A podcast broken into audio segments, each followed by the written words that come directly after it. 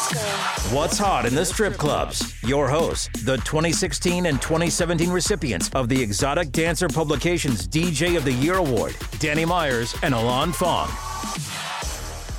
Welcome to Behind the Curtain, a What's Hot in the Strip Clubs podcast on the Pantheon Podcast Network. I'm your host, Elon Fong, and we are back with another amazing guest. Uh, what's hot in the strip clubs? What are we? Well, we are a strip club podcast. Yes, we're going to peel back the curtain and uh, introduce you to some of the amazing and talented individuals that work in the strip club industries, and they're going to share their experiences, talents, and stories with you. And we're also going to give you a little peek behind the curtain so you can understand how and why things work the way they do in the strip clubs. Um, all of the What's Hot podcasts can be found on all major streaming platforms you know, Spotify, iHeart, iTunes, all of it, Amazon, or you can go to our website, www.what'shotitsc.com. My guest today hails originally from New York City in Brooklyn, New York. Uh, he left there about age 13, moved down to South Florida. He's a 30 plus year veteran of the strip club industry. He's worked at The Dollhouse, Solid Gold, Tiffany's, Scarlett's, uh, pretty much everywhere in South Florida and, and, and other places. We'll also touch upon his uh, cool experience going to Acapulco, Mexico. A very talented DJ, great guy. Ladies and gentlemen, from Vixens in South Florida, this is Andy Ruiz. Welcome, Andy. How's it going? How are you? Thank you for having me. Yeah, man, it's great to have you on. I, I got to meet you at Expo, the Adult Nightclub Expo, yeah. several years ago, and we got to go to Omnia and hang out and have a good time. That was uh, a great night. Yeah, absolutely. And uh, you have such an interesting career. Let's start just a little bit. So you're in Brooklyn. Uh, did the New York thing up until about 13. Then your formative years, you ended up going to South Florida. How was that change, and how'd that start? Oh, it was. uh It was we used to come down here for the summers. So uh, we used to come down and visit my grandparents during the summers, uh, and so I really liked liked it down here. It mm-hmm. was a it was a, a change that we had to make. My mother uh, decided she wanted to move back down, move, wanted to move down to Florida and be closer to her parents, mm-hmm. and so it was a, a, little bit of a culture shock because back in those days, uh, South Florida was still kind of like the real South. There was a lot of okay. a lot of good old boys down here, a lot of, uh, Floridians that had that that still had that Southern drawl when they when they would talk to you. So coming from Brooklyn and having that Brooklyn accent, it's like, oh, look, you a big city guy. Huh? it, was, uh, it was one of those things. Uh, I did high school down here. I did okay. high school down here. I was in the marching band uh, during high school. I played uh, four years varsity baseball. Okay. Down here, which I, I don't think I would have. I'm sure I could have done that in New York, but it wouldn't have been as as different as as it is down here because of the weather. Yeah, it's more competitive. I, yeah, yeah, yeah. Um, so yeah, South South Florida was. Uh, it's been my home for a long time. I have relocated. Uh, I, I was in the service for three years. I lived in the state okay. of Washington for three years. Okay. Uh, I spent. Thank you time, for your service. Yeah, thank you. I, I spent three years uh, living in outside of Tacoma at Fort, Fort Lewis, Washington, and then I was uh, I did uh, nine months in Memphis, working in okay. Memphis. So I have lived in other places, and each time I've just I've come running back to Florida. it is beautiful down there. I, I, finally got to go down when I when I met you the first time in yeah. 2015.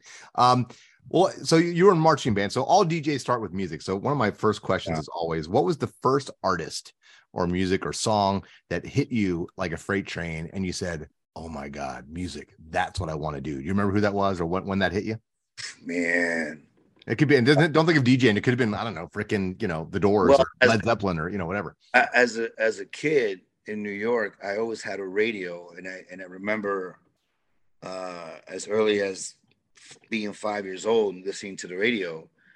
And um, in those days, it was uh, it was WABC in New York, and it was AM radio, and they would, okay. they would play music. And I actually thought that the artists that was singing, like for example, the Beatles stand out for me because I used to hear the Beatles on the radio, and awesome. I actually thought that at the radio station they had these booths, and when it was the Beatles' turn, the light would come on in the booth, and the Beatles would sing and play. and the song was over, the light would go out, and then the next booth, the light would go on, and it could be Janis Joplin or it could right. be Led Zeppelin or whatever. and I, I really thought as as a child that that's how that whole thing For the people you thought they were actually there singing. I thought that they were at the radio. That's adorable. Yeah, yeah. They were at these booths. and they would, you know, they would play a, a number of songs, and then they would actually tell you who the artist is and so forth. Right. And just uh, being an only child, listening to the radio, um, I got really good at being able to tell who the artists were by listening. You know, Sure. by hearing, oh, and I would play this game with myself, Beatles, and I would wait for them to say who it was, and I would get them right. You know Yeah. and that's that's where it all really started when it came to music. Um, I've always been around music, always.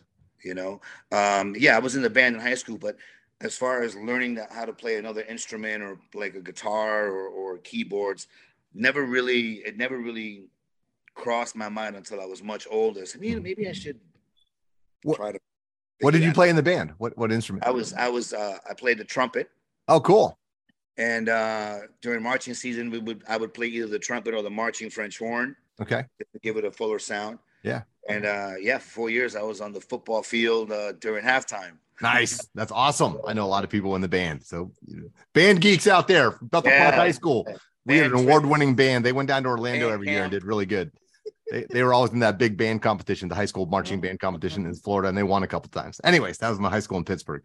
Um, so one, so you started uh in 1992 in the strip club industry. I know you Yeah. got your big break auditioning at the Dollhouse in Pompano, but Yeah. uh, what I really want to talk to you about, which I thought really interesting, is you're bilingual. So what, what is your uh, background? Your Spanish. family? Uh, Spanish. Colombian. Colombia. Oh, you're Colombian. Okay, I did not Colombian. know that. So uh, I know in your bio, I found out that you were chosen to open the Pure Platinum in Acapulco, Mexico. That's really cool. Yeah. Is in '94. What was that like? It was uh, a great experience. Um, when I was approached uh, to do it, I was working at, I think I was working at Solid Gold North Miami at the time when I was approached to do this. And that, mind you, I had only really been DJing two years. Right. you know so i was still learning the craft and getting my my thing together and so forth. And in those days you had to you really had to have some kind of uh, personality because we would do the full dress introductions on stage with all the girls that. behind you and you're you're introducing all the girls. And while you're introducing the girls you're joking with the customers and making a joke here and there. So you had to have some sort of personality. So when I got approached, I was I was, you know, really uh, honored that, wow, yeah, okay, so we're going to Mexico. Yeah. We're gonna open a Pure Platinum in Acapulco, and we're bringing girls from all across the country. Some girls from Pure Platinum from here, some Solid Gold, uh, girls from other cities that are flying in. We must have we must have taken like 50 girls with us, and um, man, they went all out. They they paid for our airfare, and, and come to find out, when we landed at the airport, um, the promotions that were going on prior to us getting there. When we got there, the newspapers were there. That's awesome. There were billboards, pure Yeah. platinum, you know, all that stuff. Um, so that was really cool. We were there for a little over a little over eight weeks. It was uh, we went in there uh, just before Thanksgiving, a couple weeks before Thanksgiving. I didn't get out there until uh, middle of January. Okay. Um, I worked 31 days straight. I was only, yeah, Lord have mercy. and I had to do full dress. in Yeah. English and Spanish. Oh wow. I had to do my stage calls to the girls in English and Spanish. And I would have to uh, talk to the customers on the mic in Spanish to get them to tip the girls. and Sure, things sure. Like that. So it was a great experience. I always looked at it as a working vacation because I, Yeah, I would always tell everybody if I never make it back to Acapulco, I can always say I was there. Yeah, that's awesome. Right there. We uh we got to know all of the club owners, all the big nightclub owners that own clubs in town. Yeah. Baby O's, there was there was uh there was these amazing, humongous clubs Yeah. where uh you know you'd pay one fee at the door and it was like open bar inside the club, but Wow. it it was they had this club that was tucked away into the mountainside. It had one whole ceiling to floor glass pane windows, and you can see Holy all of. Acapulco Bay Wow. How beautiful from the dance that? floor. Amazing, especially at night. If you were on the other side of Acapulco Bay and you looked in that direction, you could see the lights. Yeah, going in the that is so cool. That's right. So, um, And that, the funny story is that, that guy that owned that that club, I had met him months before at Solid Gold North Miami because he Okay. came in the club, and I was playing the house music and the and the stuff, and he asked me where did I get my music from. Uh-huh. And I was like, oh, there's this there's this couple of stores down on South Beach. You know, you go down Mhm. there, you talk to this guy, talk to that guy, this this store, that store, and that's when he tells me his name is Oscar Bustos, and he tells me that he owns this club in Acapulco, Uh-huh. in Mexico. And I was like, oh, okay, maybe, Little did you know. uh, you know, Yeah. So I told him where, where he can go because he said that he, he would fly in uh, every three months and buy music and take it back to his club. Smart. The time, the time he was spinning vinyl. Right. I was going to say, so yeah, for, for people listening. So back then, you know, uh, if you're younger in particular, this is all vinyl and or CD. Yes. So you Vinyl. had to go physically buy the music places and you had to have good hookups at record stores or with the, with the record industry to get promos and, and so on. So it was, it was, there was an art form just to finding your music back in the day. Oh, you would spend hours at the at the record store putting a record after record after record trying, and you might walk out of there with 10, 10 songs. Right. you know and as as the technology started changing you'd have to buy it eh, you know you couldn't find it on cd then you'd have to buy the record and you have to take it home and you'd have to burn it onto a cd Right. you know go through that whole process um but yeah so i met him and didn't think nothing of it six months later i'm in acapulco and i'm djing at the club and one of the entertainers says hey this guy wants to meet you wants to talk to you so she brings him up to the booth Mhm. and it's that guy. Oscar. Me, we shake hands, right? And I'm looking at him, and he goes, "We've met before." I'm like, "Really? Where?" And it tells me in Miami. Yeah. It's like, "Oh my God, that's you! That's awesome. Wow!"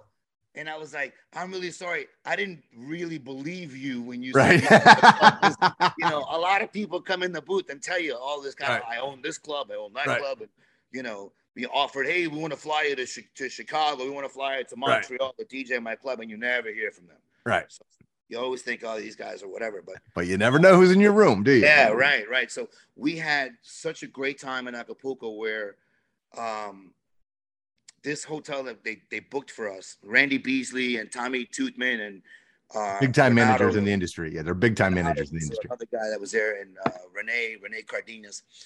Um, they had us in this hotel that was tucked away in the side of a mountain. Some of the rooms had their own little private swimming pool. Awesome. The the restaurant was an open air restaurant right Mhm. by the pool. The pool had swim up stools, to. Yeah. but but it overlooked Acapulco Bay. Was, the view was incredible. Wow. So we basically spent our days waking up around 10, 11, going to the restaurant, eating breakfast, and we're in the pool and we're drinking and we're having a great time. And then everybody, the siesta is a big deal. My three Okay. o'clock in the afternoon, So that's a real thing then. The siesta is a real thing. Everybody's taking a nap. We take a nap for like a couple of hours, and then we start getting ready for for that night to go to work. Yeah. We would work the whole night, get done around four o'clock, and then we all would go to the nightclubs afterwards. wow. They, I mean, imagine us walking in with 25, 30 fucking Beautiful women. Yeah. American women, because that's you know that was the big attraction was they were all American girls. It's changed now. It's funny because everybody wants the Latin girls now. yeah, it has changed a lot, right?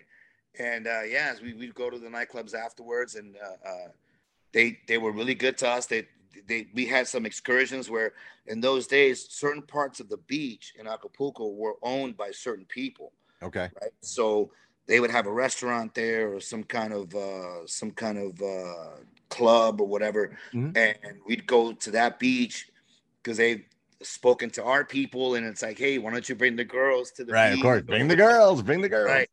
And our girls, of course, they're American and they're walking around with G strings up their ass Right. and everything, you know. So uh, makes that guy's beach look good and they Yeah. treat us to food and everything. So it was it was a it was a great experience. I learned a lot. I learned Yeah. a lot when I was there. We came back in January and brought back a lot of those girls to do the Super Bowl because the Super Bowl was here in Miami Yeah. that year. I was going to ask you about that now. That was my next question. You, you Yeah. something about the Super Bowl cruise in 1995. it was there was Michael Peters had put together this uh this cruise. It was like a they used to be like a one day cruise thing down here in Florida. You, you go on the boat, you go out into international waters, you gamble, whatever, and right. you come back.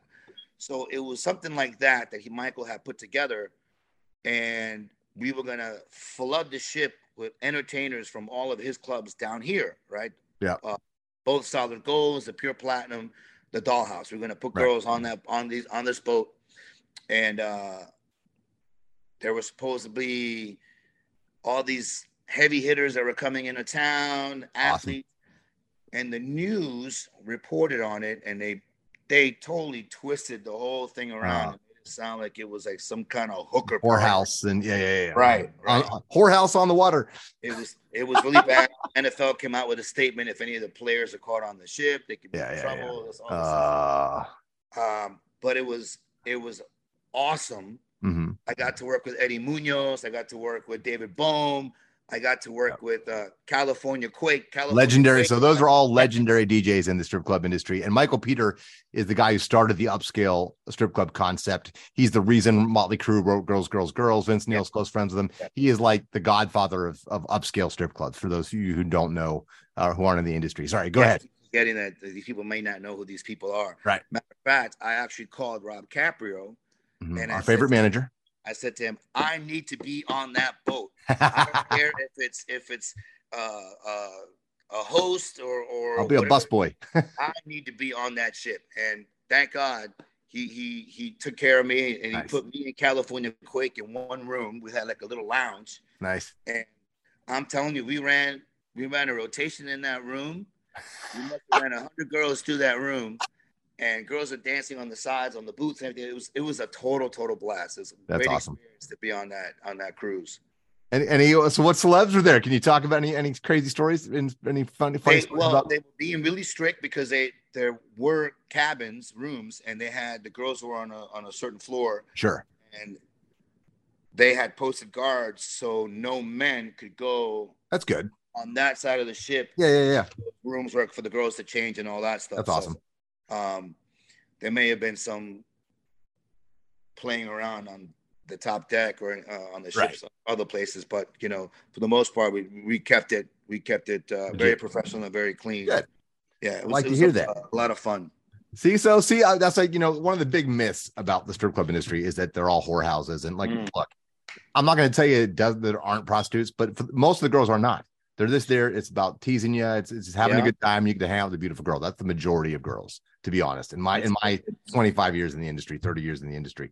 Um, fantasy. You're selling. You're selling the fantasy. exactly. Exactly. Exactly. Let's go. Let's fast forward a little bit. So now you're. So how I heard about you was when you were at Scarlett's. You and Tristan, man, Mm. you guys had a great reputation just in the strip club DJ community, and everyone was jealous and said you guys are some of the best actual DJs in the industry, and you get to play a house, you know, electronic dance music format. Yeah, yeah. And so I really want to talk a little bit about that. So how did, so you know, you you said you got started in South Florida, and I assume some of those early clubs you definitely played rock, is a little more open format, probably. Yeah, yeah. I did a lot of open format. Uh, I remember in the days, again, going back to Michael's clubs, um, the format was set. In those early days, we actually had a playlist. It was a Mhm. big, thick, I've seen it. I've seen the book. Yeah. hundreds and hundreds of songs on there. And we would meet once a month at Solid Gold in Fort Lauderdale uh, with Rob Caprio with our cassette tapes in hand. you know, submitting songs that that were coming out or or, or were or out that were hits, whatever that we wanted added to the playlist. Right. And then songs we wanted to be removed off the playlist because there were still songs on there from the 50s and from the 60s uh, on there that uh, we would we were told were okay to play. So as Right. the times, you know, we went from playing hairband happy rock right. you know, partying and girls and sex and all that. All of a sudden, now we're into this grunge rock, you know, Right. depressing and this angst and all this Yeah. stuff.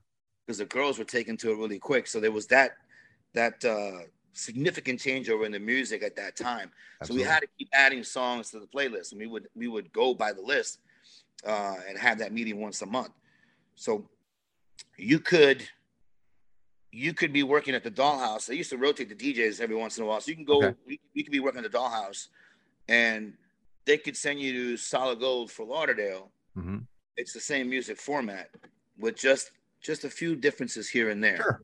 Right. Every market's a little different. I tell people that all the time. Every little city's But- got its own thing. That's not significantly different. Where, you know, the sound was it- every DJ knew. Uh, if you went to platinum and you DJed at pure platinum, you were basically playing off the same playlist, off the same and playing the same songs. Right. Um, the only club that rock and roll didn't really ever work in was Solid Gold North Miami. Oh, that okay. was more of a that was more of a little more dancier kind of. Freestyle. Uh, yeah, a little more right. We, we could play some freestyle. You could play, uh, you know, more stuff along that line uh, that worked better there. While in the other clubs, you know, like rock and roll played played a big role in uh, Right. pure platinum. Uh, actually, uh, Dollhouse had had a lot of rock. Gold Fort Lauderdale had a lot of rock. Right. Uh, pure platinum was was pretty much mixed. Uh, working with Scotty Miggs, that's another big yeah, I know Scotty. Yeah, I met him. I met him. I, again, there's I never got to work with him. These people I got to meet, I heard when I was coming up in the industry. So think about that uh, for people listening. You know how technology has changed things. Now, you know, you guys know what a Spotify playlist is, obviously, right? Mhm. So Mhm. back in the day, you know, DJs would meet with the managers, and the managers had a strict control of the music format, and they had to submit songs, new songs they wanted to play, and get permission to have it added. Isn't that crazy? And now the girls pick all their own music practice in many clubs, not all. And so the DJs don't even really, you know, to me, the lost art of DJing is reading a room and finding music that fits. Uh, now you just kind of kind of play what a lot of clubs got to play what the entertainer wants. So I mean, that's just uh, when. did- So that's interesting. You brought up grunge because grunge sort of Yeah.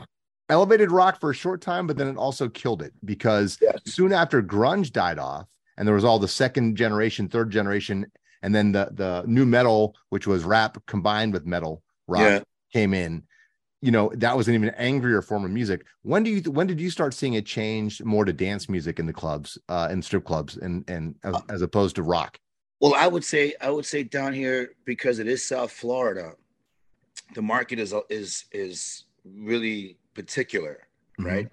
So I would say somewhere somewhere around the mid 90s um 97 98 Okay. I think the there was still rock being played in, in in in a lot of the clubs, but I don't think it was being played as much as hip hop started catching on. Sure. Um, there was more of a more of a move towards that direction. Um, although we didn't really play a whole lot of it uh, in Michael's clubs at the time. Mhm. Uh, but yeah, the rock, the rock really it, it just started to fade. It was you know, in those days, radio stations like Y100 here, local stations would play a variety of music, right? Right. So, again, nowadays you have your hip hop stations and you have your top 40 stations, and Yeah. you know, it's, it's Very all- segregated. Yeah, and it's all very, very uh, specialized because uh, for some reason, just the music. We, we have one, I think, one or two maybe rock stations now down here in South Florida Yeah. Rock Most- radios died everywhere. There's mostly classic rock. What's considered classic rock now is the grunge. Right, right, right. Nirvana. Classic rock for radio standards is 20, if anything, 25 years or older. Yeah, so nirvana yeah. Nirvana, Yep. Soundgarden, all those all those bands are now considered classic. Yeah. rock. Well, Korn now is going to be classic rock soon, isn't it? right. It's hard, it's, it's hard- to That's old we are. that. Yeah. Yeah. Uh, so uh, Scarlett's is a really interesting thing. You were the first, one of the first clubs. I know uh, Pure Gold, I think you said in Miami where you worked, did the whole house dance music Yeah, thing. solid gold. Yeah, solid gold. Solid Gold. Yeah. But Scarlett's really put it on the map nationally. I feel like that was one of the first to really. Then Vegas started doing it too. I I think I think you guys even did it before Vegas. I think. Yeah, we Um, were doing it. Uh, I joined. I joined Scarlett's in 2000. Four, right? You said Yes, 2004. okay, Right. And um, they were already, Tristan Storm was already there. So he was already playing that type of format um, because they had, they had started going in that direction. Mhm. And uh, Eddie Munoz was the other DJ there. And those guys were already uh, playing uh, some of that music Okay, there was a there was at the time though there was a kind of like a, a lull because trance had gotten so big Mhm. um, that you started hearing commercials using trance like Yeah. sounds or you know In the early 2000s, I remember that. right right so you know the that music industry has has a real issue with becoming too commercialized Right. You know so in those days maybe not so much now but in those days if it became too popular too commercialized then they would go back underground and try to figure out something else so there was there was this, this lull in between there where it just seemed like you know not a whole lot of there were too many copycat too many Yeah. copycat trance artists trying to sound the same Right. because that's what was working and then um you know house music kind of changed a little bit and was was was trying to figure its way out and i always tell people that for me personally i think that what really started this whole new wave Mhm. was benny benassi's satisfaction, Satisfaction. Yeah. That That, was came out like the- that- 04, I think. that 05. first track that came out with that electro sound Yeah. that hard electro sound that you've never heard before Yeah. It was dope.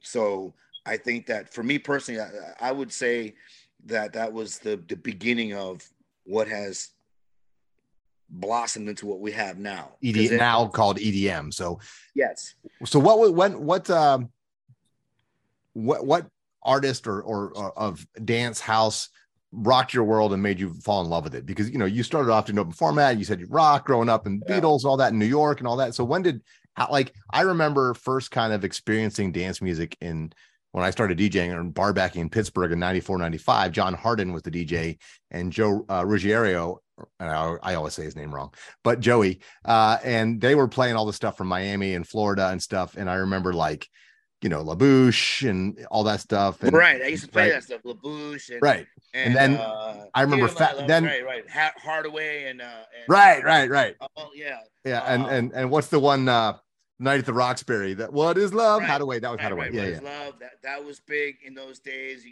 you- of course, you have uh, "Show Me Love," Robin S. Right. Oh, I love that track still. Yeah. classic, classic song. Yep. Yeah. And then Big Beat, like Joey- Fatboy Slim. I worked with Joey Ruggiero over there at Dollhouse in Pompano. Oh, Joey's the best. I worked He had that voice. He reminded me of Edward James Olmos how he dressed in the black cowboy. Yep, that always. smoky voice, and he, you motherfuckers. cigarette right there is Yeah, yeah. Love you, Joey, man. He gave me my break. He's the one who said, Hey, you got a pretty good voice. You ever think about DJing? I'm like, sure, I'll he try was it. Actually, running the auditions the night that I auditioned. That's awesome. He was running That's the awesome. audition, and Rob. Joey was the best. Yeah. Joey was the best. Um, yeah, then then like big beat stuff like Fatboy Slim, The Prodigy, uh, Yeah. Chemical Brothers. That and that that spoke to All me because I was a rock guy. You know, yeah. Um, great. Crystal Method. Those days, uh, uh, higher state of unconsciousness came out. Oh yes, uh, all those songs, yeah. Uh, wow, just it- it's bringing back a lot of memories. You know, Yeah, those songs yeah. being played, those were hot, hot tracks. You know, and it was an it was an alternative to the other music that was Right. being played on the radio all the time. So you knew if you went to this particular club, this is what you were going to get. yeah, That was the identity that you had given, that we had given the Solid Gold in North Miami, and then eventually did the same thing at Scarlett's. Yeah. That's awesome. And then like then you know there was that also cr- that intersection of rock and dance with like Nine Inch Nails with industrial music and Ministry and all that Yeah. stuff. So Yeah. oh, real quick, I want to mention Lords of uh, Acid. Yeah, Lords of Acid. I love them. Love Lords of Acid. So many great strip clubs because it was all Yeah. about sex too. So it was like fit Yes. the sensual atmosphere. Um, so we're doing me and Danny and what's hot in the strip clubs. We're doing uh the I don't know if you saw this. We're doing the Strip Club Music Hall of Fame. Uh, Oh. so I want you to submit your five nominees. It, it- the artist has to have released a song before 2003, so 20 years ago. Okay. And we're going to come up with our our initial class here in March. So I'll get your list directly Okay. and then I'll put it in for you. But we'll we'll talk about that in a minute.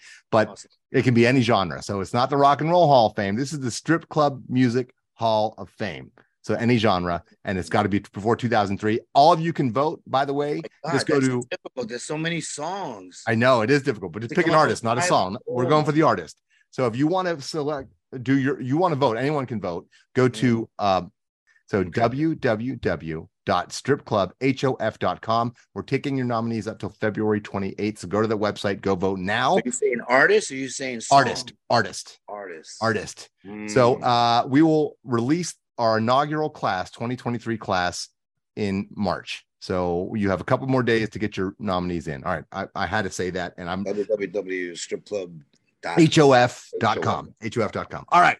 So we started talking about you said Benny Benassi. Uh, you did some amazing thing at Scarlett's. So first of all, Scarlett's is a true nightclub. I, I got to go there and hang out in the booth with you with me and my Mhm. girlfriend. And Mhm. man, so cool. The light show is amazing. You have these like people on stilts, got like neon Right. guitarists going, live guitarists. You have so much going on. Beautiful women. They Yeah. can have these panels come down and make the room smaller to make it feel more intimate if it's slower, and then it can open Right. up into this mega club. It is Right. a true experience. So I highly recommend. I don't know if it's still that way. I know We're you're doing, not there anymore, we're but that. We're doing that now at Vixens. you're doing it at Vixens. All right, we'll, That's we'll get to that in a second. Okay. Um, so Scarlett's, though, it, it was the first, you know, I, I, you know, it all, you know, eleven, which opened later, much later, yeah, later. eight years later. But Yeah. I feel like they bit that part. Now they've gone more hip hop as music has changed, obviously. But they started off as a dance music EDM. Yes. They, all the big DJs, they still do. But um, talk to me a little bit about how it's evolved your DJing and your experience working in that kind of high high end production because it's a true it's look most strip club DJs you talk some shit on the mic you're an MC you have a little bit of lighting you got pretty girls Right. you got poles maybe you do some videos Right. but like that's you know I worked in Vegas at Club Paradise and that was the beginning of me seeing somewhat of a production right we had Right. showgirls we had all we had a lot of stuff going on but that was another level talk to me a little bit about you know that side of things Um, yeah, you know, there was this period of rapid learning because you're going from um you're going from a basically bare minimum club where you're you're like uh solid gold at the time we had we were using the turntables and the CD players that we started using at first were just regular home CD players. So you're tapping away uh, I track 10. that yeah I remember that So you had to go from record to. Hold on, hold on one second. Yeah.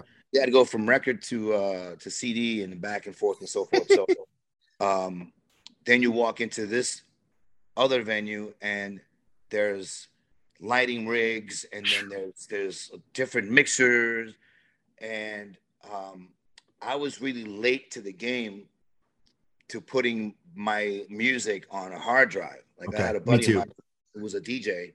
I'm carrying these big flight cases of CDs, CDs. sleeves, you know, because I gotta have every. I have to have every CD, you know. Yeah.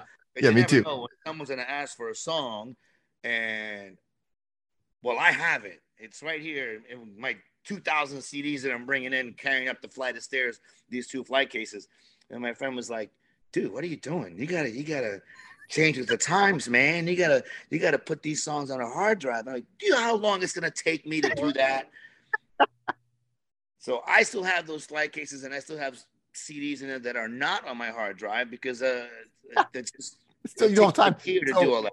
real quick before I let you continue. Funny story. Yeah. So infamously, I was the, probably the last panda to switch from CD to like virtual DJ and using oh, like oh yeah, yeah.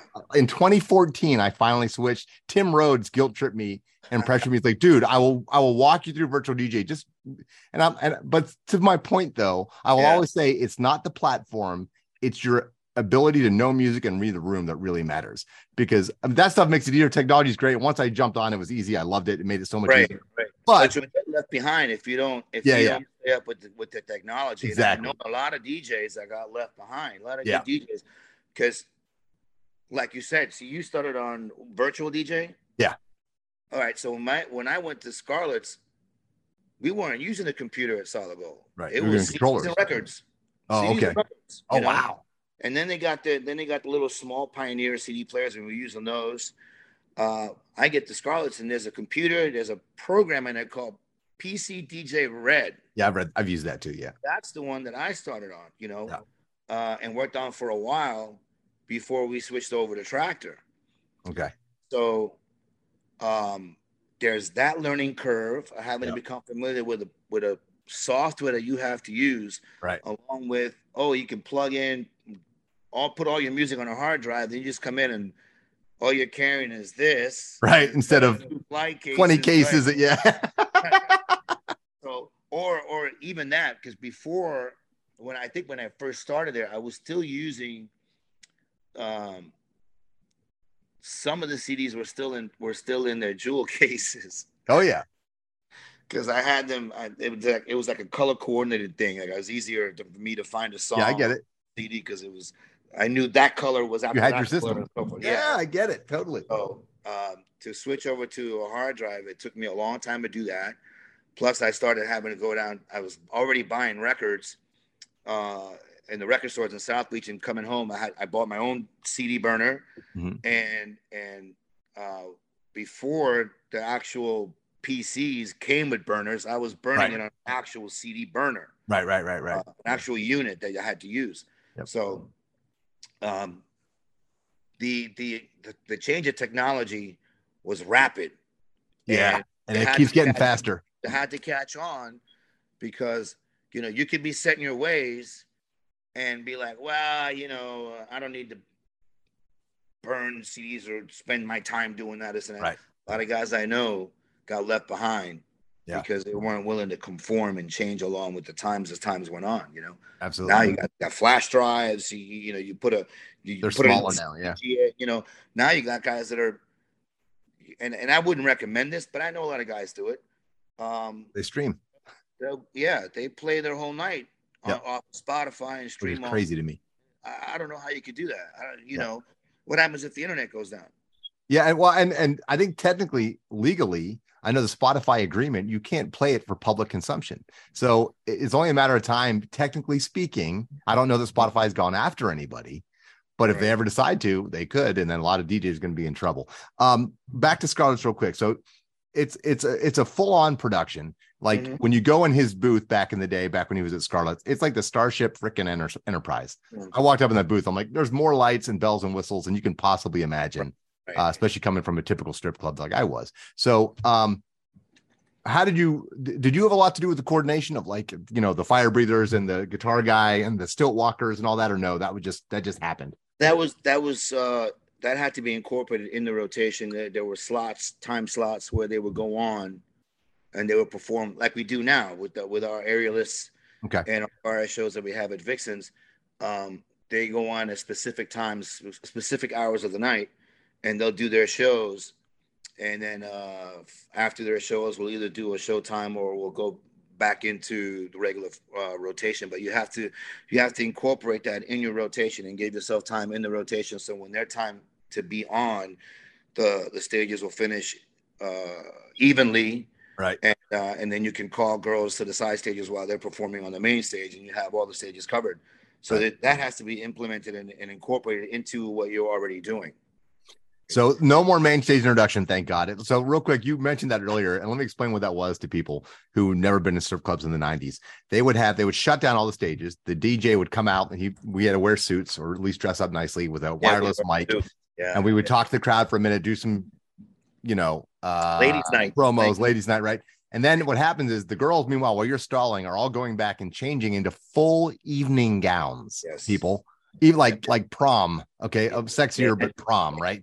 yeah, and then- sequin sequin gowns Sequin gowns. And then if you, if you were really good, you knew all the girls and their credits, where they're from, and stuff you could talk about, or you would have cheat cards with you. So then it became like the Miss America pageant, where you're like, here's Candy from Pittsburgh, Pennsylvania. She likes long walks on the beach and Yeah. loves blowing dolphins, you know, whatever. And she would come walk down. You would hold her. hand, She would say hi on the mic real quick or keep walking. It depends on the club. Sometimes Yeah. they would talk, sometimes they wouldn't, or even some of them would sing. I've seen it was wild.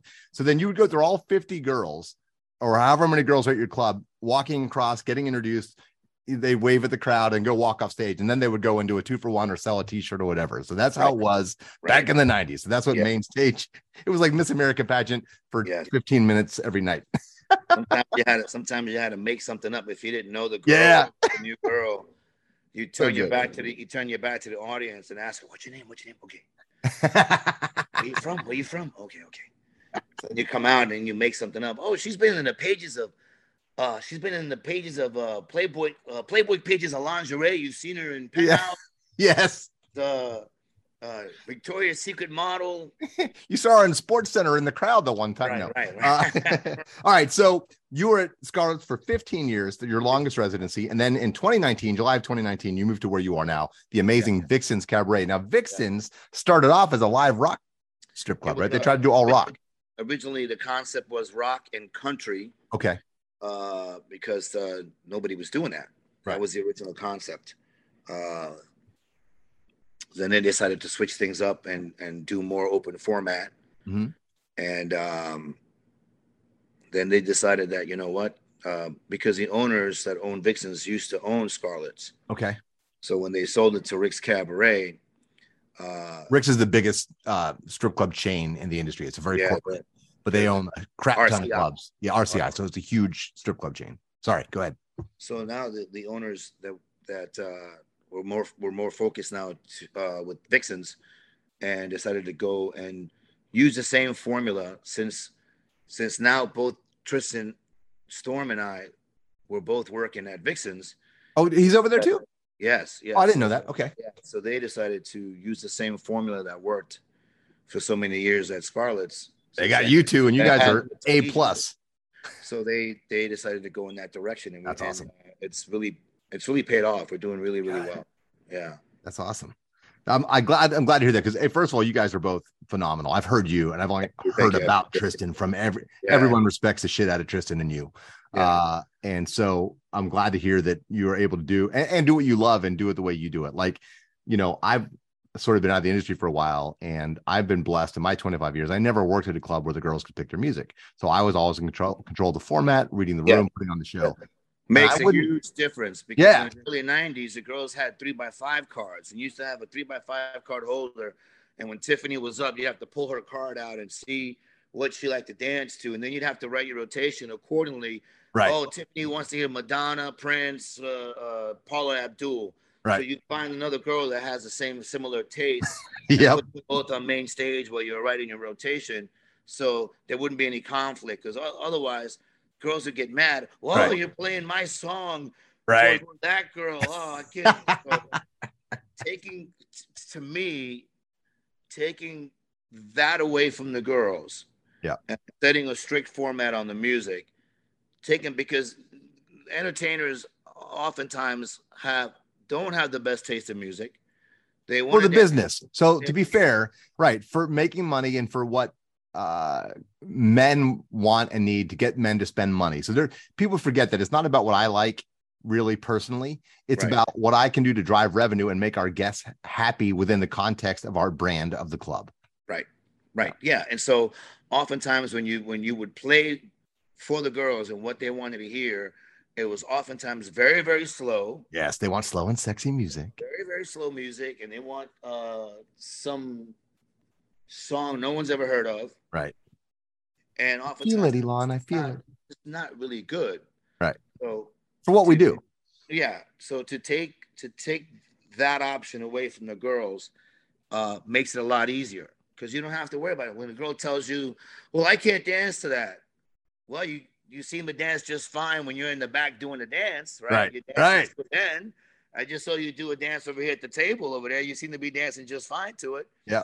So, um, Look, they dance the same to Metallica or Lil Wayne. oh It yeah, it's the same moves. they move Most the of same them. ways. There are a few exceptions. I'll give them credit. There are a Now, few. I will say this. I think it, I think it's one less thing for them to worry about. Yeah. You know, so they're not the girls aren't really focused on a particular song. Oftentimes you might get a girl ask you, Hey, can you play this? Uh, but it's usually, you know, like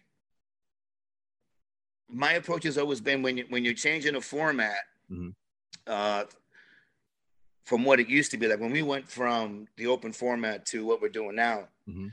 is there's that there's that process where you're gonna get a little little bit of pushback Sure. from the girls and maybe the audience a little bit. So you have to educate your audience Yes. to what they're gonna listen to, what they're gonna hear when they come in. How do you do that? How do you how do you educate the, the audience and girls? How do you do that? It's a it's a it's a gradual process as you're introducing the songs, right? So if you're going from open format to straight up EDM, you you're gradually in- increasing the amount of EDM that you're playing and decreasing the amount of hip hop or rap or, Rock. or, you know, oh, yeah, that you're, you, you, and then as you do that, you know, you might, when I first started at Vixens, I was getting a ton of requests for hip hop because that's what they were doing before. Sure.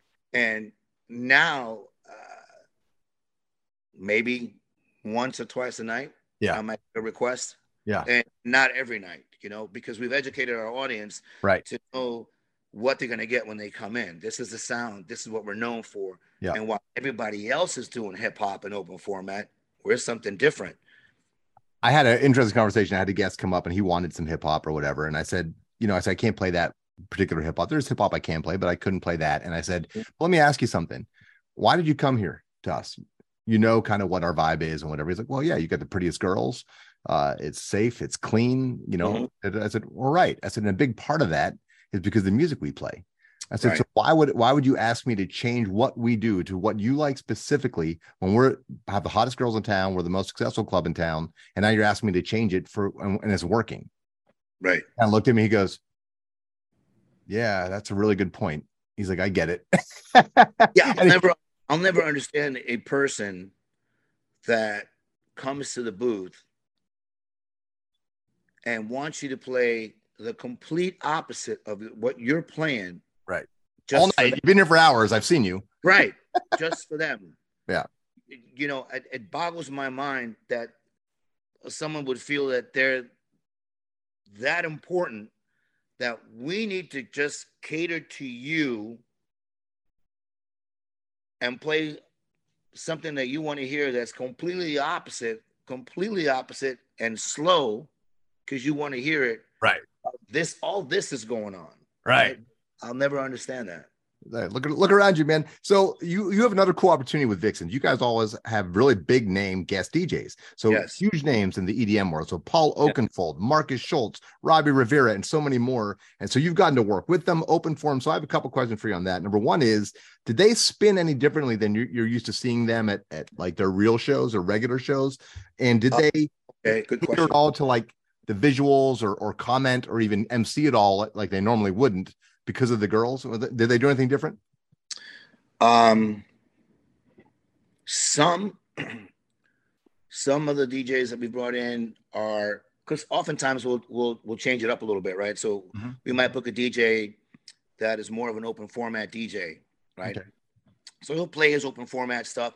Um, oftentimes they'll play their open format music and it'll incorporate some of the EDM.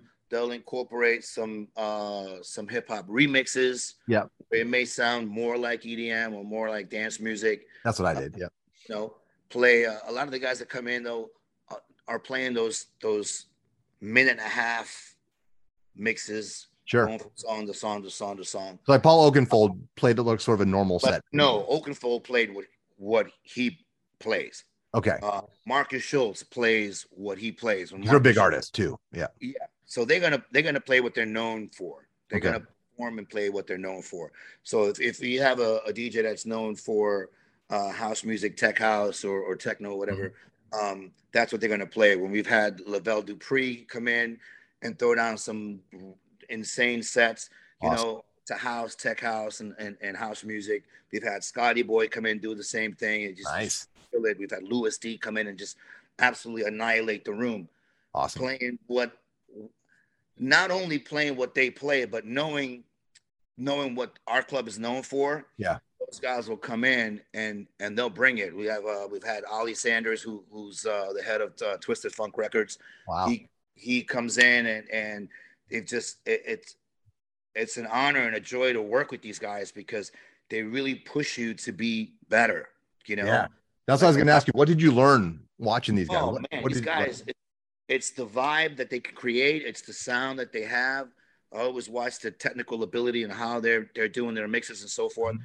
You know, if you're not always, if you're not, if you're not always learning, you you become stagnant, right? So Absolutely. there's always something you can pick up from this guy or that guy or so forth. You know, uh, a certain sound or a certain idea, and and ultimately, it's it's it's really awesome to to get to work with these guys and watch them work. And all these guys, the majority of these guys, they're so cool. They're so open to to sharing and and That's and, awesome. and talking with you. And then you know, then when you go on and you're playing, and they're giving you props. Oh, you know, wow. like wow. Yeah, no shit. When when when I'm playing the track and Markus Schultz looks at me and goes, "Whoa, what is this?" And he's looking at, he's looking at my my screen. And I'm like, he's like, "Can I? Can I?" Like, yeah, of course. Yeah, Take yeah. a picture of it. Yeah, Absolutely. yeah. yeah. So it's it's always a, a, thrill to to work with these guys. It's a it's an opportunity that um, that's come up that's allowed allowed me to grow as as a DJ. You know, shit. I wish I was doing this 20 years ago. Yeah, yeah, yeah, yeah. Opportunity had happened then. Um, you know, it's allowed me to to to DJ on the Groove Cruise. It's allowed me to, to, to DJ with all these other DJs and DJs that are coming in. We've we've got a tremendous lineup coming up uh, this year. So who who are some who you got booked? Well, we have we have about? Anthony Anthony Attalla coming. Ooh. Uh, we've got uh, Roger Sanchez coming. Okay. We're gonna have uh, Markus is coming back later later this year. Markus so yeah. Uh, there's a lot of uh, other guys that I don't think I'm allowed to say yet. Okay. All right. All right. All right. Dang, got the scoop. Hasn't been announced. Well, let me um, let me tell you, man. I, I working at Cahoots in Columbus, Ohio for so many years. I one of the biggest compliments I got. I remember some people came up from South Florida and they came up and the booth like, "Dude, you're awesome. I feel like I'm at home. I feel like I'm in South Florida, and this is Columbus, awesome. Ohio. This is crazy." So I was like, "Yeah," you know, I felt pretty good that night. Hey, man, tell you what, we're gonna take a quick break, uh, and then we'll come back. So we'll be right back with more with Andy Ruiz, Andy Ruiz, right after this. Hello, Pantheon podcast listeners. Christian Swain here to tell you more about my experience with Raycon earbuds. Our family now has three pairs of Raycon earbuds around the house, and my wife just grabbed a pair of the Headphone Pros to replace some headphones from a company that was double the price. And yes, she loves them. Now, if you haven't pulled the trigger on a pair of Raycons, or even if you have, but you're in the market for another pair because they're just that good, well, now is the time to check them out because they just launched their upgraded model of the best selling everyday earbuds. With Raycon's upgraded everyday earbuds, now you also get active noise cancellation, ergonomic design, and multi point connectivity that lets you pair with two devices at once. New quick charge function, three customizable sound styles, plus awareness mode. Available in a variety of vibrant new colors to complement any and all skin tones. I even have a pair of earbuds in a cool green color. I have tried just about every earbud known to humankind, and these Raycons are fantastic. Seriously, if you've been wanting to check out Raycons, there truly is no better time. You're going to ask yourself why you didn't check them out sooner, and Raycon offers a 30-day happiness guarantee. So, what are you waiting for? Go to buyraycon.com slash Pantheon today to get 20% off your Raycon order, plus free shipping. That's right, you'll get 20% off and free shipping at buyraycon.com slash Pantheon. Buyraycon.com slash Pantheon. Hey folks, Steffan Chirazi and Renee Richardson here from the Metallica Report. And we are proud members of the Pantheon podcast family, where the best of music and podcasts unite. We've got something pretty cool for you. We're giving away an exclusive Metallica merch package worth over $250. That's a whole lot of scary guys, skulls, M72, and other sought after Metallica swag. And we've made it easy for you to win. Follow and share the Metallica Report, and you're in the game. Go to pantheonpodcast.com slash Metallica, enter your email, and hit that button to be entered to win. And just like that, you're eligible for our monthly exclusive Metallica merch package. And guess what, rockers? You can enter every month. So just do it. And while we love our global brothers and sisters, the lawyers won't let us ship outside the U.S. All right, we're back with Andrew Ruiz on Behind the Curtain, a What's Hot in the Strip Clubs podcast on the Pantheon Podcast Network. You can find us on all major streaming platforms and at our website, www.what'shotitsc.com. All right, I got a couple more questions for you. We just talked about the amazing club you're at right now, Vixens, down in South Florida. Please go check them out and, and make sure you see the guest lineup of guest DJs they got coming up uh, in, in 2023. Um, for DJing, who was some of your biggest influences on you? Hmm. Uh, you meaning as as as artists? As a DJ, as a DJ that I've worked with. It could be, or even a big big name DJ, like you know, maybe musically, like who just, you know. Wow, that's a really good question. Wow, that's a really good question. Um, I I feel like I've worked with some of the best guys in the industry. Nice. The South Florida market talented, um, talented. Is is such a hard market to crack too. You know. Yeah. Um, man, I, I was very fortunate to to w- work for Michael Peters and work for the Dollhouses of America. Yep. And work for and with some of the best industry people um, over the years. Yeah. Who? Wow, that's such a good question. Um, like, why you think? I told you, you know, Joey gave me my break. John Harden was a big influence on yeah, me. yeah. yeah. Um, A lot of I got, I, I, I got, I gotta say, I gotta say, Storm. Storm's been my partner now. Yeah, for so many years. You know, we've been together as Scarlett's now at Vixens. Um, learned a lot from that guy. He's Yeah. a real technical guy too. He knows he knows um, a lot about the equipment, a lot about the Okay. softwares. If I ever have any questions, that that's my go-to guy. Okay. know? Um, and over the years, we've worked so well together um, that I think that we we make each other better. You know. Yep.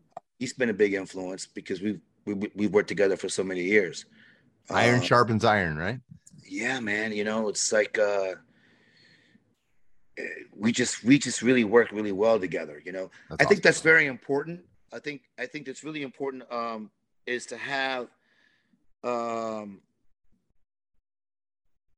to have that working relationship because there's there, over the years there's there's too many too many uh DJs that are cutthroat that Yeah. um you bring in and kind of like stir things up. Next thing you know, you know, they're trying to throw you under the bus. They're trying Yep. to say that, hey, this girl or that girl had a problem with him. They're running a management complaining. You know, there's always somebody trying to get your shit. You know Yep. what I'm saying? All agreed. Uh, So to So to have to looking looking over your back all you know all the time, it, it's not a good work environment. And, and No. there's too many. There's been too many of those guys. Um, Shout out to my guys. Why you say that? Uh, Ryan Melchior, Chris Patterson, Louis, all the guys who uh, we always had a good booth at Cahoots where we always Yeah. were on the same page. And if we did have a disagreement, we could talk about it, and it wasn't a big deal. Right, right. It was, it was never. Uh, that's one thing that I can I can honestly say about Storm is like it, that's never been an issue. Yep. You know, uh, we we work so well together. It's never been an issue, and we trust each other. No one's doing the old, you know, hi, what's up, Right. buddy, to your face while Right, he's right, taking the knife and sticking it. That's good.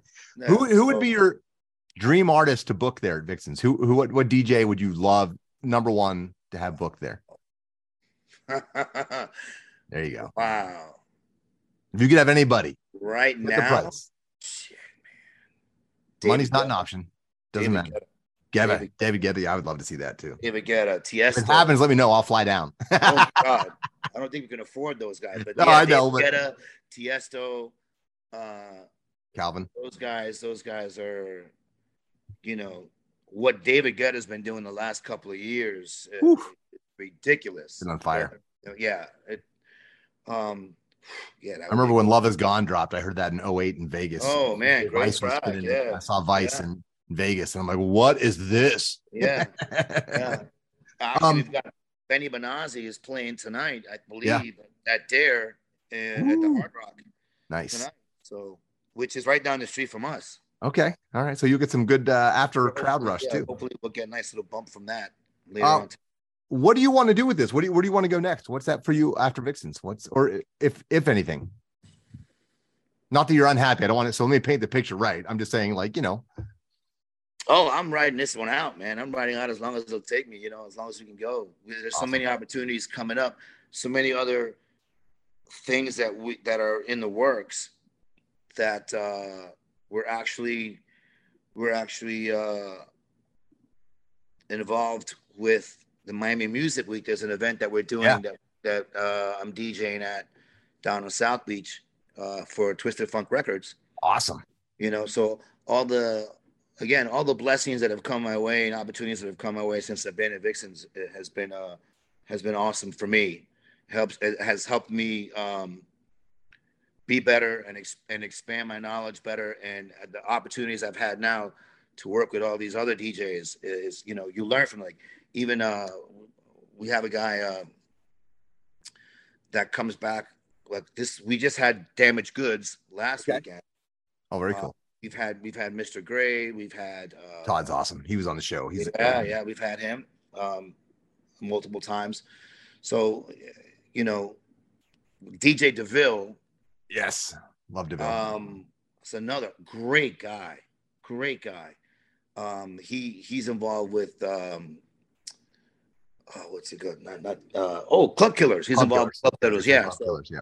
Uh, he's Which is a DJ subscription service for all you people who don't know. he- So he's a fantastic remixer. yes, he is. uh, an amazing an amazing performer DJ. Uh, so it's it's great to work with him, having to work with him, and uh, you know, looking forward to all the other guys that are coming in. Yeah. And, and, you know, and all the other opportunities that are coming in uh, this year. It's exciting. Shout out to Club Killers. That's actually probably one of my Yeah. favorites. Go to my secret weapon. I get a lot of stuff that the other that- a lot of stuff get. on Club Yeah, love Club Killers. AG, uh, JD Live from Club Yep. Killers uh, has performed with us. Has Cool. come and DJ there, and uh, we're also we're also doing a lot with uh, DJ City. We have uh, Yep. uh, a subscription with them. There's a lot of good music coming off of DJ City. Agreed. Um, so yeah, you- Do you produce? Would you want to produce? man, you know what? It's the only thing I haven't done. I haven't had the the time. Time. I was gonna say. Really, and I have two. I have two teenagers I, I'm dealing with. Awesome. And so for me to find the, I, but I do want to start doing that. I definitely want to start doing that. At least start with, uh, with uh, doing some uh, remixes or, or doing some mashups. Yeah, I got into it for a little while, and I want to shout out. I went. I, I DJ Vice hooked me up with a school he's a tied with in L.A. and you can do it online. I did it. And it's Mhm. Anonymous Studios L.A. They're phenomenal. They've worked with a lot of big name people. I can Mm. tell you about them off air. But you ready to have some fun? Yeah. All right. So Okay. I always wrap up the show Okay. with uh, the questions made famous by Bernard Pivot and James Lipton on Inside the Actor Studio, and then with a little bit of twist. So uh, Okay. here comes ten questions your way, just off the top of your head. Are you ready? All right. All right. Andrew Ruiz, you're on the hot seat. What is your favorite word? Fuck. Okay. What is your least favorite word? Least favorite word. Mm. Least favorite word. Wow, that's a good one. Least favorite word would be uh, can't. Can't. Oh, I like it. All right. Uh, what turns you on creatively, spiritually, or emotionally? What turns me on? Uh, well, we can't go there on that one.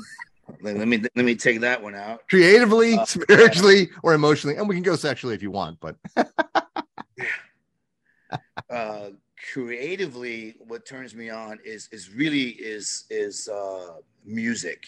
Music i- is such a big part of my life that Mhm. I could be in my car and hear something and and be blown away and quickly shazamming it so I can get it or get another mix, another version. Um, but right now, creatively, yeah, it's music. okay. Music is is is my driving theme. I I go to bed listening to music. I wake up listening to music. So, and That's uh, yeah, that- that's what works for me. What turns you off, my friend? Negativity. Negativity. There's so many people that are just they have this energy about them, you know, and then when they Mhm. come in a room or you talk to them, it's like, man, I can't even deal with that person. It's like you can feel that negativity just flowing off of them. You know, and the minute they start talking, it's complaining about this, this, my my life, all these things. And there's just so many people that are just so negative that they Yeah. that that uh you know if they're not going to be supportive of what you're doing and they're going to stand in your way and be negative and shoot everything down and and you know like i've been told aren't you a little old to be doing this aren't you a little old to be going to ultra music fest no, it's it's that negativity that i i, I just really do not like I get it. I Yeah. agree, my friend. Uh, I think I know the answer to this because you kind of said it. What is your favorite curse word? yeah fuck Fuck it. Fuck it is. That's everyone so far, I think. I'm pretty sure everyone said fuck. Yeah. what sound or noise do you love? My kids laughing Yeah. Yeah. Absolutely. That belly laugh that kids have. my, my kids laughing and being happy Yeah. Amen, man. Amen. Uh, what sound or noise do you hate? What sound or noise do I hate? wow. Um, that's a good one. I'll tell you, the ringing in my ears. Yeah, tinnitus. The tinnitus that I have in my. Best answer so far. That's, that's, I hate that. Amen, brother. And Yeah. we all have that. Every DJ has got Yeah, tinnitus. I can't stand it. I hate They that. got to come up with headphones that actually let you hear all the intricate parts of the music without blowing your ears out. I, man, I tell you what, it's, it's, it's tough at night when you're trying to sleep and after you work because it's worse after you work, right? Yeah. Oh yeah. Oh yeah. You're yeah. laying in bed and you need. Yeah. oh, that's that would be it. Yeah. I just heard mine now because you made me think of it. uh, what profession other than your own would you like to attempt? Wow. I ended up doing this out of, Oh. out, of out of necessity because I needed a job Mhm. because I, I never really had any direction in what I wanted to do. Mhm. I was always the kind of person as if I did something, taught me how to do it, then I would strive to be the best at it, right? Okay. I can be at it. So, what would I, uh, uh, you know, I, I think um, it would it would have to be something in hospitality, maybe maybe running a maybe running a, uh, my own business, Mhm. or or uh, running a, a major hotel, Okay. something to that effect. Very cool. What Yeah. profession would you not like to do under any circumstance? the, guy that has the big rubber glove that he's sticking his arm up the ass of an elephant or a cat or a horse. So you don't want to be a vet. That that's you know the one that has to do the uh, Yeah. examination. To a horse, you know, That's good. don't want to be that guy. All right. All right, Andy. This is the big one. Okay. This is the modified question. If heaven exists, Yeah. when you uh, cross into cross the pearly gates, what musician would you most like to jam with or hear play live for you in heaven? oh man, Freddie Mercury. Ah, yes. I would just love to sit down and just chat with him, man, and listen to him sing. Wow. Yeah, That's a good one. Freddie Mercury. Well, Andrew Ruiz, you are off the hot seat. Man, I want to thank you so much for coming on the show and sharing your was a story. lot of fun. Thank you. Thank you for having me. Yeah, man, it's been awesome. And uh any uh what's your what's Vixen's website or is there any way people can follow you Yeah, on Instagram or uh, something or social media? Vixenscabaret.com. Ah, there it is. Vixen's Cabaret. Okay. Yeah. All right, That's let me re-ask website. you. All right. All right, all right uh, Andy, tell me where they can find you. Where, where And uh, and, uh, located and what's the website? on Instagram. Let's see what we got. Oh, it's vixenscabaret.com. Okay. And where in Florida are you guys? We are in Davie, which is in South Florida. It is just south of Fort Lauderdale, Okay. in between Fort Lauderdale and um, Hollywood, Florida. Okay. Okay. And uh, Instagram. Vixen's Cabaret on Instagram. Okay. Can you see Very that? cool. Wait, wait, wait. There we go. Yep. Right? That'll work. That'll work, my friend. Yeah. Absolutely. Uh, and you'll see all, all our postings of our upcoming events and things like that that we have coming up. Very Yeah, cool. On uh, on Instagram, Vixen's Cabaret. Well, next time you, any of you, my listeners, are down in South Florida, go check out Vixen's Cabaret. Go say hello to Andy Ruiz and Tristan Storm down at Vixen's. You will see an amazing, amazing nightclub. That's for sure. Thanks again for coming on, man. I appreciate it. Thank it. you for having me. You bet. Thanks for listening to What's Hot in the Strip Clubs with Danny Myers and Alon Fong. Presented by Panda and Strip Joints Music. You can find us on all major podcast platforms. Thanks for listening.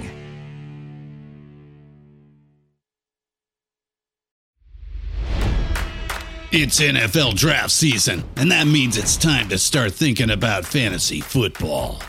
FantasyPoints.com features industry leading experts and prognosticators using proprietary hand charted data to help you score more fantasy points. FantasyPoints.com is the place to go for whatever kind of fantasy football you play. Whether you play fantasy football, daily fantasy sports, or do a little bit of everything, Fantasy Points has the meticulously researched content to guide you to victory. And why wait for the fall? Fantasy Points also covers the new spring football league, the UFL. Join the guru, John Hansen, Scott Barrett, Joe Dolan, and other massive names in the fantasy football universe with an exclusive offer. Use code Pantheon for 15% off any fantasy points package, including the all in package, with access to every article, tool, and data nugget that Fantasy Points has to offer. That's fantasypoints.com and code Pantheon for 15% off at Fantasy Points. Fantasypoints.com. Code Pantheon. Score more fantasy points.